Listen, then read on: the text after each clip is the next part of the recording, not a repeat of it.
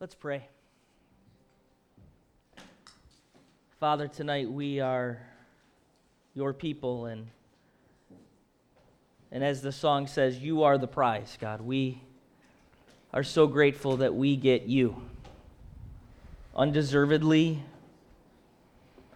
not on any merit of our own, but you, through Christ, have allowed us to be in relationship with you. And tonight, we have this opportunity to be together and to worship, to sing, to get into your word, and to be together, and we're so grateful. And as your word says, that you're here in our midst, and we don't understand it, but we are grateful for it tonight. Use your word tonight to illuminate something to us. Reveal more about who you are to us tonight in your word so that we can know you better. In Jesus' name, everybody said, amen. You may be seated tonight. Children, you are dismissed with Mrs. Maisie. She's heading to the back. Have a great time.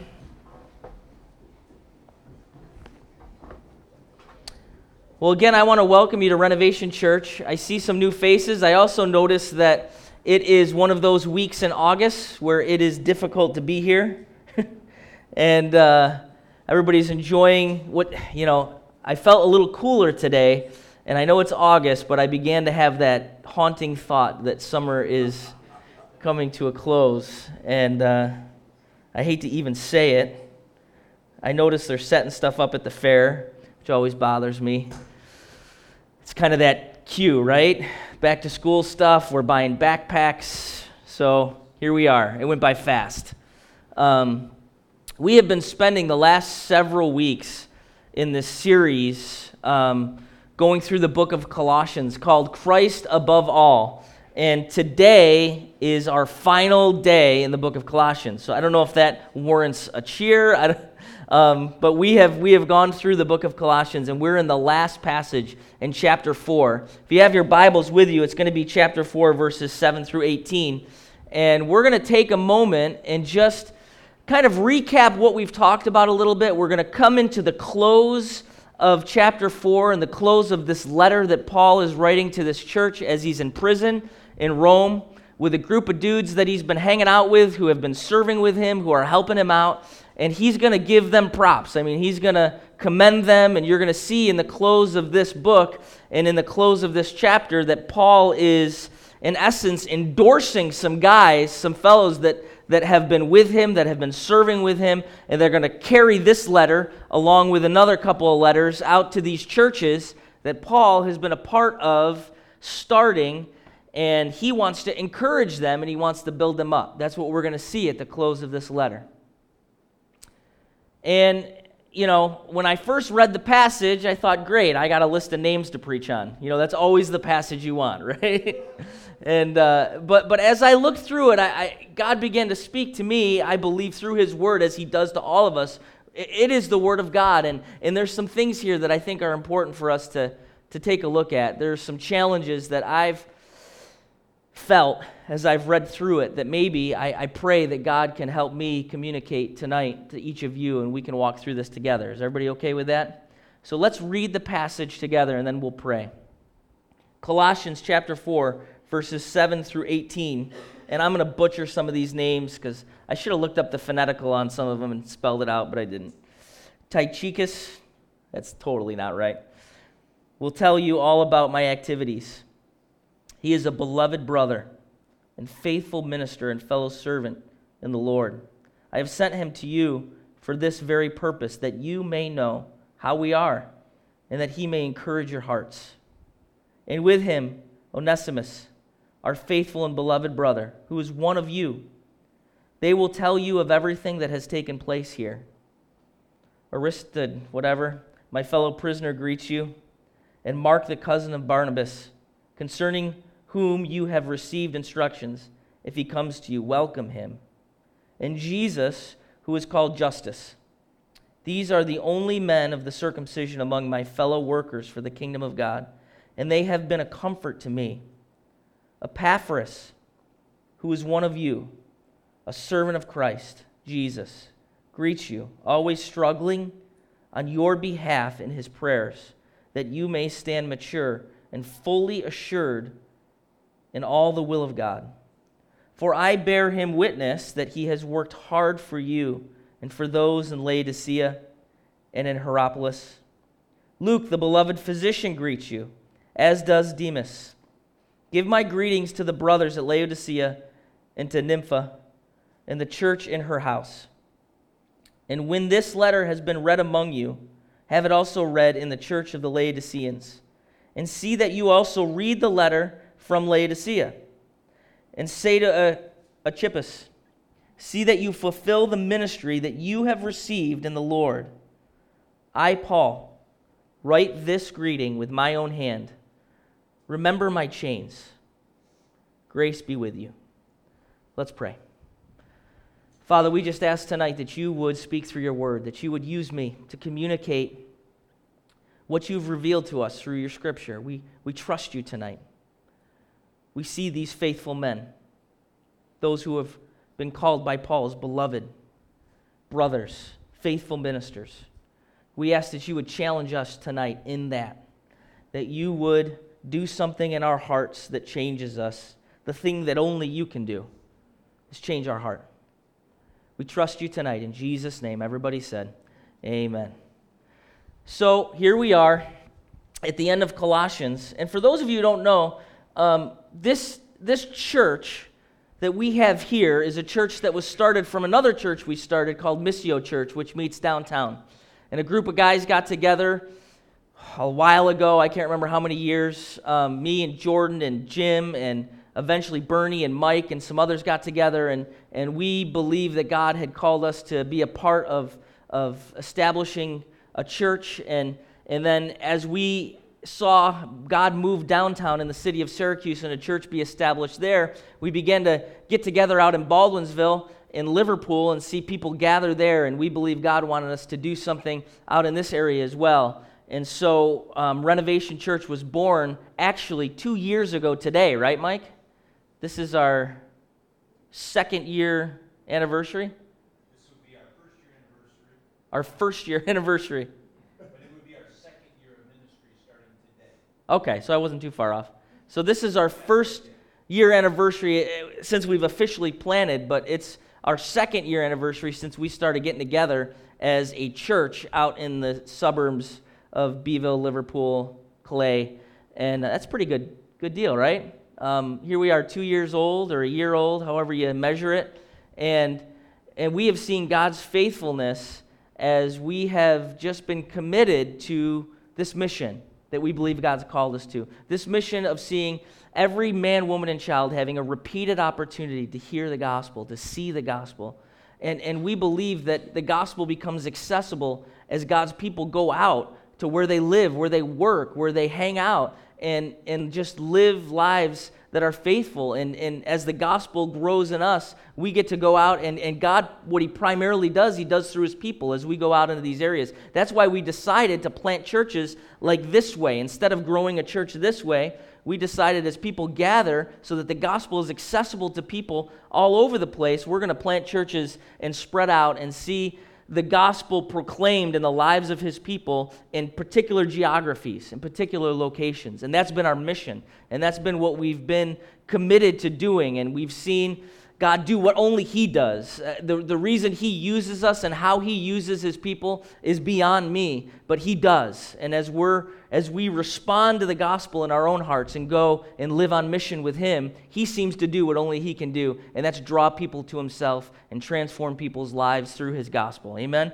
And so that's what we've been doing for the last couple of years, and it's exciting, and we're having a great time. But it takes some sacrifice and some commitment. You know, it's different to be a part of a church plant, isn't it? Those of you who've been with us for a while, I mean, it's one thing to bring your family to the big church down the street where, you know, like every children's classroom looks like Extreme Makeover, Home Edition, right? And the kids are like, this is amazing, and they scan their arms or something, and they go in, and everything's accessible to you, and you have, you know, it's It's a lot harder to be a part of something like this, but the value you gain from it, how exciting it's been to see people feel called to be a part of bringing the gospel to this area in a new way, and to partner with churches like North Central who just say, you know, use our building, have your church in our church, because we stand on the gospel too. To be in partnership with churches all over this area has been incredibly exciting. Holding these things with our hands open and just saying, God, people are your people. We stand on the gospel, and we want to see people come to know Jesus, and that's what this has been about. I think you see here in the book of Colossians, as we've been reviewing it and as we've been going through it, you see Paul sending this letter back to a church that's been planted, probably by Epaphras, and he is encouraging them, and he's warning them against false teachers, right? And we've been walking through that, because he talks to them about the fact that they've come to know Jesus, and the gospel has done something in their life, and they've come face to face with the grace of God, and they've been transformed. And then something has been happening in the life of this church where the culture from around where they live has began to seep into the church. And he writes this letter, and he's sending it out in the hands of these men who he just talked about, to read this letter aloud in the churches, to warn them against false teachers, to remind them of the supremacy of Christ and the supremacy of who Jesus is and what he's done in their lives and what the gospel's all about. What's happened as we've walked through the book of Colossians is, in the culture, this what it was probably amounted to a Jewish mysticism that was seeped into the culture outside of the church began to seep in as they began to add things to the gospel. Maybe this worship of angels and looking to angels instead of Jesus for things, and living up to some prior Jewish law and Jewish code, and they begin to add those things to the gospel of Jesus Christ. And so Paul, in this letter to the Colossian church, is saying, wait a minute, it's not about those things that you do, it's about what Jesus has done. And he's reminding them of the gospel. And he's sending that out, this letter that he's written, that we've walked through, in the hands of these men, to go back and be faithful servants. What do we see about these guys as he talks about them in verses 7 through 18? I'm just going to list some of the qualities that Paul, as he endorses these men, this is what he says about them in this letter, as they're going to take this letter with them. They're beloved brothers, faithful ministers, servants of the Lord, fellow workers for the kingdom of God. He says particularly about Epaphras that he's been struggling on their behalf in prayer, so that they may stand mature and fully assured in the will of God. He talks about Epaphras as a man who has worked hard for them. He wants them to see that you fulfill the ministry that you've received in the Lord. He wants, as they hear of this letter and as it's read to them, that they're able to fulfill the full potential of the ministry that the Lord has called them to, and that they're not sidetracked or derailed by false teaching and by this thing that's seeping into the church. And he wants them to remember his chains, to pray for him, to remember that he's imprisoned in Rome. These are some remarkable qualities as he endorses these men. You see a bunch of different dudes. You see, I'm not going to list them, but you see some guys, Tychicus, something like that. He was mentioned in the book of Acts. He's a Greek who was saved. You see Onesimus, who was a bondservant, probably to Philemon. This was a man who had probably ripped Philemon off and taken off away from him as his bondservant, and had fled to Rome, and somehow he encounters Paul, and he comes to know Jesus. And as you see, as you read the book of Philemon, he says, please accept Onesimus back to you, not just as a bondservant now, but as a brother, as someone who is now, because of the gospel of Jesus Christ, just like you, a brother. Where you would have this disparity in terms of your function, in terms of your roles in this culture as a master and a bondservant. Now because of Jesus, he's going to come back to you, and I want you to receive him as a brother. So he's sending Onesimus out, this man who had fled from his master, who has now come back to know Jesus. And he's carrying with him not only the letter to Colossians, but the letter of Philemon. Some of these qualities, as he lists them, I believe challenge us and challenge me. As what does it mean to be an authentic Christian, right? Have you ever asked yourself that? As I look at this list of qualities, as I look at these men who have come together on mission with God, on mission with Paul, who have now decided that as Christians, their lives are about the ministry and the gospel of Jesus Christ. Now they're committed and they're faithful and they're beloved, faithful ministers of the gospel. What has changed in their life and what has caused them to be authentic Christians that Paul's endorsing and sending out as a part of his team and a part of his ministry? And I think it's appropriate for us to take a look at this as a church plant, right? We've gathered together as a body of Christ. We've gathered together, some of us maybe who have already committed our lives to Jesus and decided we're on mission with God and our lives are different now. Maybe some people are still thinking about it. Maybe some are still deciding. But as we look at whether or not you're already a Christian or whether or not you haven't really decided if you're a Christian yet, I think it's worth exploration either way to think through what does it mean to be authentic Christians, right? I mean, if you haven't decided to be a Christian yet, you should explore what it means to authentically be a Christian before you decide not to be or to be. And if you're a Christian, if you believe that you've identified with Christ and you want to be endorsed as if one of these men who are beloved, faithful ministers of the gospel, what does that mean? What does it mean to have authentic faith in Jesus, to be a beloved brother, to be a faithful minister of the gospel of Jesus Christ? These are questions I began to ask myself as I looked at this passage. I believe it rises from this passage to ask ourselves as a team, as a leadership team, and as elders here at Renovation Church, and as those also who have come to be a part of it, what are we doing? As Paul is writing a letter that's coming head-on with the culture that the Colossian church is a part of, and he's challenging the culture, and he's warning them and challenging them to be faithful to the gospel of Jesus Christ, and to not let the culture around them seep in and bend what Jesus has done in their life. I think we too need to take a similar look at our Christianity and the authenticness of it.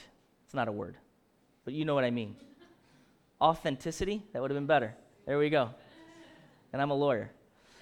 That's what we make up words. A preacher and a lawyer, my gosh. So I think it's worthwhile for us to do that. I think it should be explored. I think we should be a little introspective as we look at these men and who God has said that they are through His Word. As these men have been faithful to be a part of this team and of this ministry, as Paul has sent them out, they now are immortalized in the Word of God as men that are beloved brothers and faithful ministers. And there's something about what they've done, the quality of their lives, that Paul would endorse them to take this letter and to read it aloud and to labor with Paul as a part of his team in this time period as the church is being birthed. And as you read through the book of Acts and mirror it to this time period, you see God doing amazing things all over the world through these men. He wants to see that these people fulfill the ministry that they've received from the Lord. He wants to see them live authentic, genuine lives. God wants us to realize also who we are in Christ and allow the same type of devotion that these men had to translate in our lives into action. Amen? So as we look at the book of Colossians, we see a reminder of who Jesus is. And what are the implications of that on our life? And how does us finding our identity in the supremacy of Christ translate into a devotion in our lives that calls us to action, right? I think what we see in our culture as it seeps into the church is we see people identify themselves with Christ, but maybe not really live a life of devotion to the gospel of Jesus Christ that causes them to identify with Him in everything that they do. Christ is supreme, and then in turn live a life of action devoted to Him. Wouldn't you say that's true? I talk to people every day who I live among, whether it be in my job or whether it be friends in the neighborhood, who would identify themselves as Christian, who would say, yes, I believe in God, or yes, we go to church, or yes, we're Catholic, or we're Protestant, or we're Methodist. But this idea of being a devoted brother, a beloved brother, and a devoted minister of the gospel. This life change that calls somebody to action hasn't quite happened yet. I believe we've been able in our culture, as it's seeped into the church, to make that distinction. I think we've been able as a culture and as secular humanism in our day has seeped into what people believe and the way that they live, they've been able to just say, well, I identify with Christianity, but that's you identify with that. And all roads lead to the same place and everybody's going to be okay. And what you believe is what you believe and what I believe is what I believe. And in the name of tolerance, everybody's right. Have you ever heard that in our culture today? I want to take a moment and talk about tolerance, because I believe the implications of the gospel of Jesus Christ and of Christianity should cause us to be the most tolerant people in the world. Really, the implications of the gospel of Jesus Christ in our lives, the understanding of our own sinfulness and our need for grace and the rescue of Jesus in our own personal lives should cause us to love our brothers regardless of what they believe or the way they behave or who they identify with. But tolerance doesn't also mean that everybody's right. That's just intellectually inconsistent, isn't it? That doesn't make that makes less sense that everybody's right than it does I believe that this is true.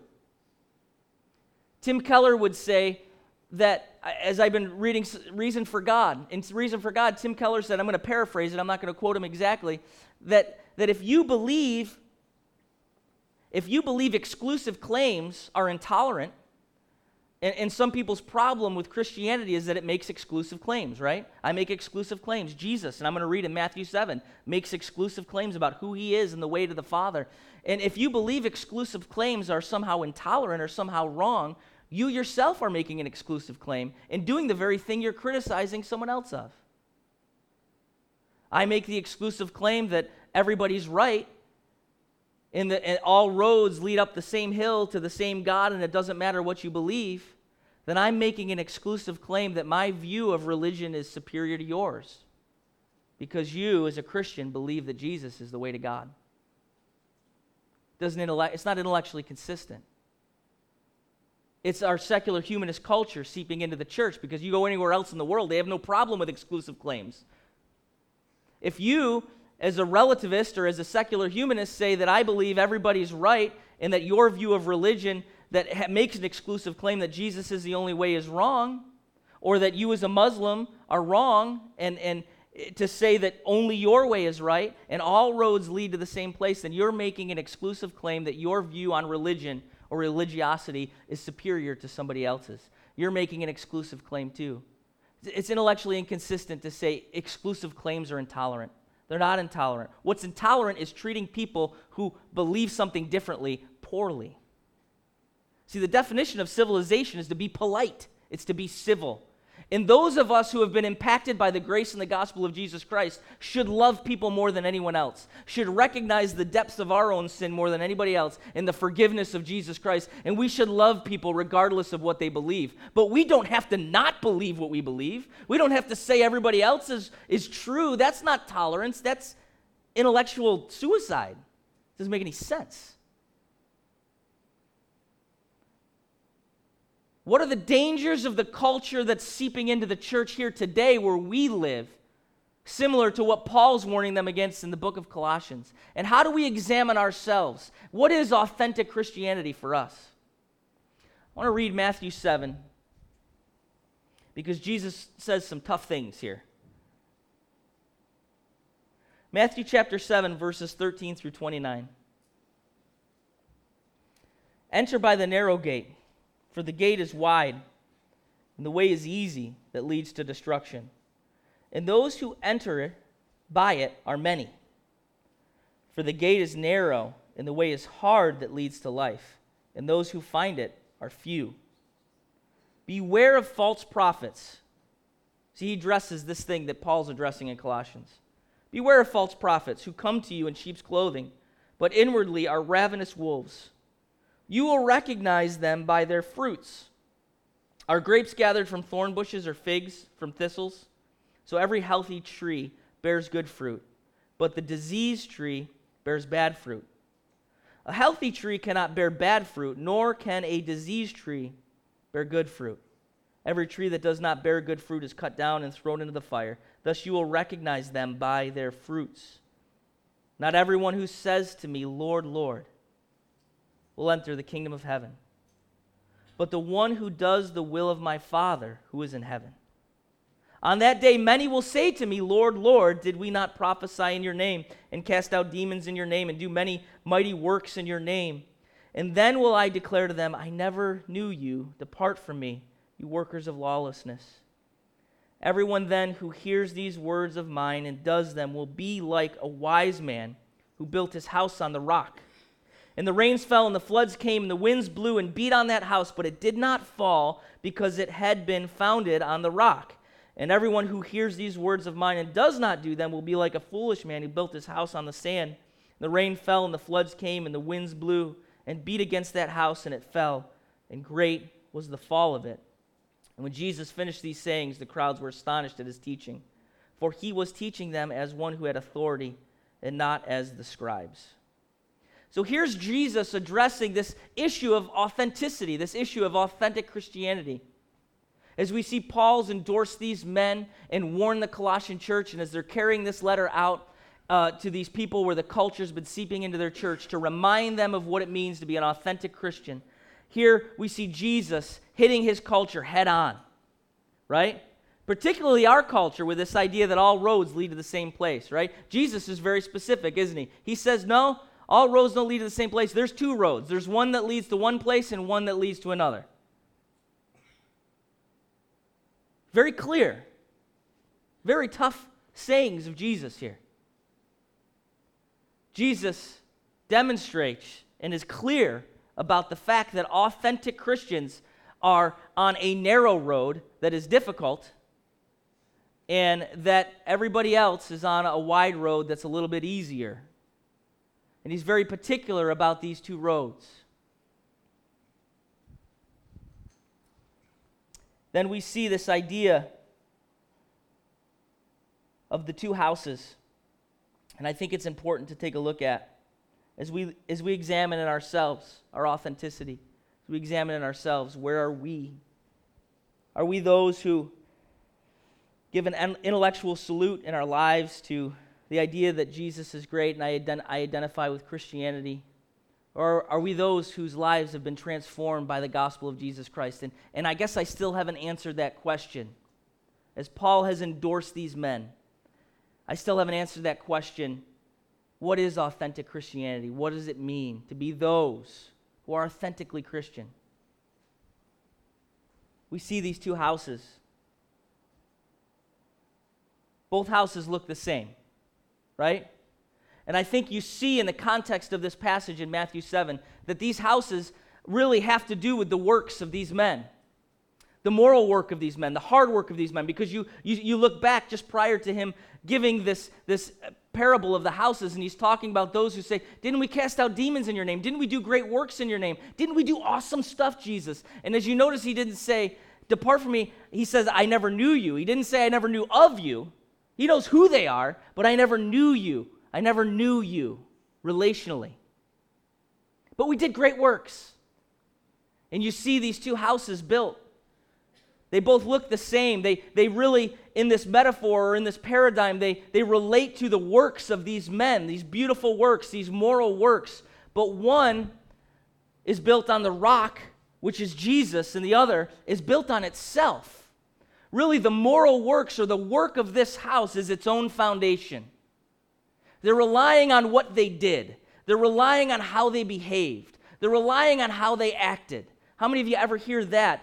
Still in the scope of Christendom. Well, I do good things. I'm a good person. Don't I work hard? I'm really nice to people. And they're relying on their own works as its own foundation. And we see great was the fall.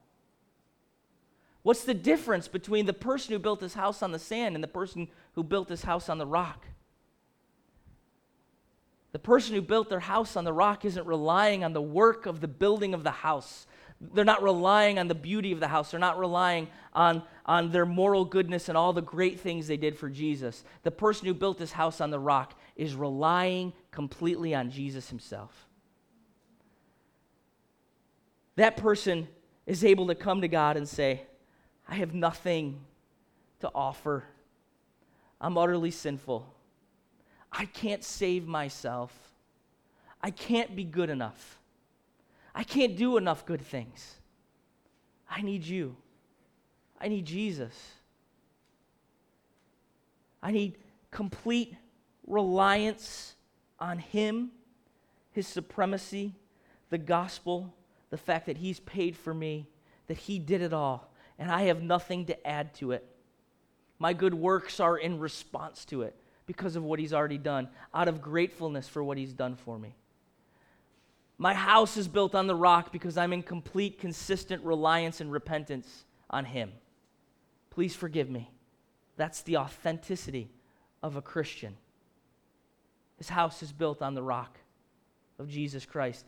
And that realization of who Jesus is, as revealed in the book of Colossians, so impacts the life of a believer that they become so reliant on Jesus for everything. It automatically responds in a life devoted to being a beloved minister of the gospel of Jesus Christ. The only response to the gospel is to say, take my life and do what you want with it. Amen? You see this in Saul, remember? As Saul was ordered by God in the Old Testament, in the book of Samuel, to destroy all the livestock of the Amalekites. I don't know if you remember this story. They take over the Amalekites, and God says to Saul, destroy the livestock of the Amalekites. And Saul, of course, looks at this beautiful livestock, and he's like, why?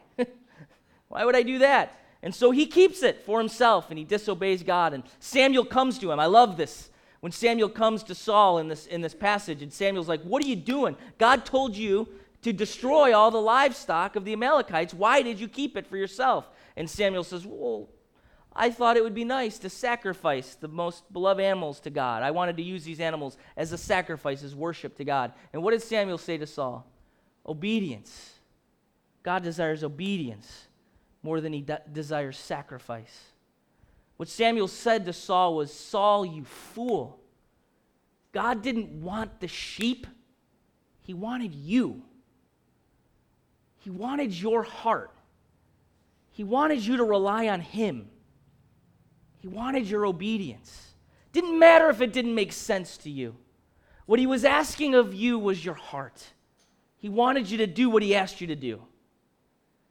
That's what God is getting at with us today as we sit here in the youth room of another church on a Sunday night, as we examine ourselves, as we come to the close of this incredible book, where we've been reminded of the supremacy of Christ and the gospel of Jesus Christ and what it really means to follow Jesus. We've been reminded to not get distracted and not get swayed by the culture seeping in.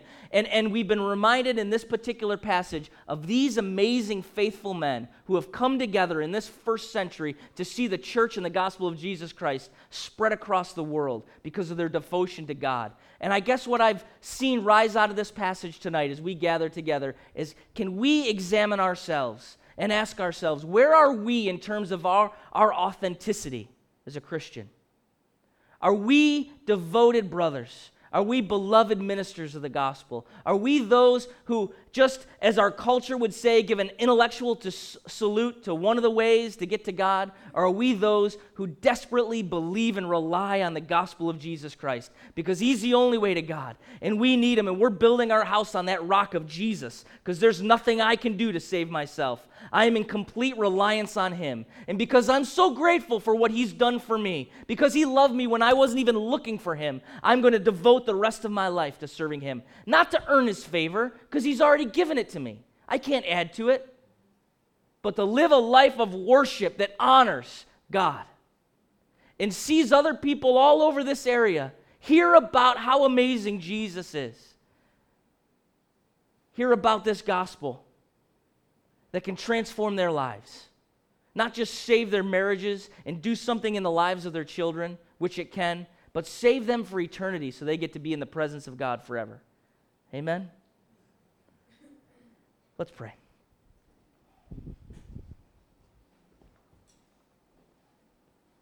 Jesus, you are a good God. We are inspired by these men. We're inspired by how you transform their lives. We are inspired by the way that you use them to hold the church accountable to a culture that wanted to transform and seep in and distort the good news of the gospel. And we ask tonight that you would not allow our view of who you are and what you've done for us be distorted. We ask that through your word, you would continue to reveal to us how incredible you are, how amazing your gospel is. Tonight we, maybe some for the first time, others maybe for the millionth time, we again recognize our desperate need for you. We come to that place where we recognize we rely 100% on you, the supremacy of Christ, who you are, what you've done. God, I pray tonight that you would move in the hearts of each one of us as we closely examine our own authenticity and our own reliance, our own need for grace tonight. In Jesus' name, everybody said.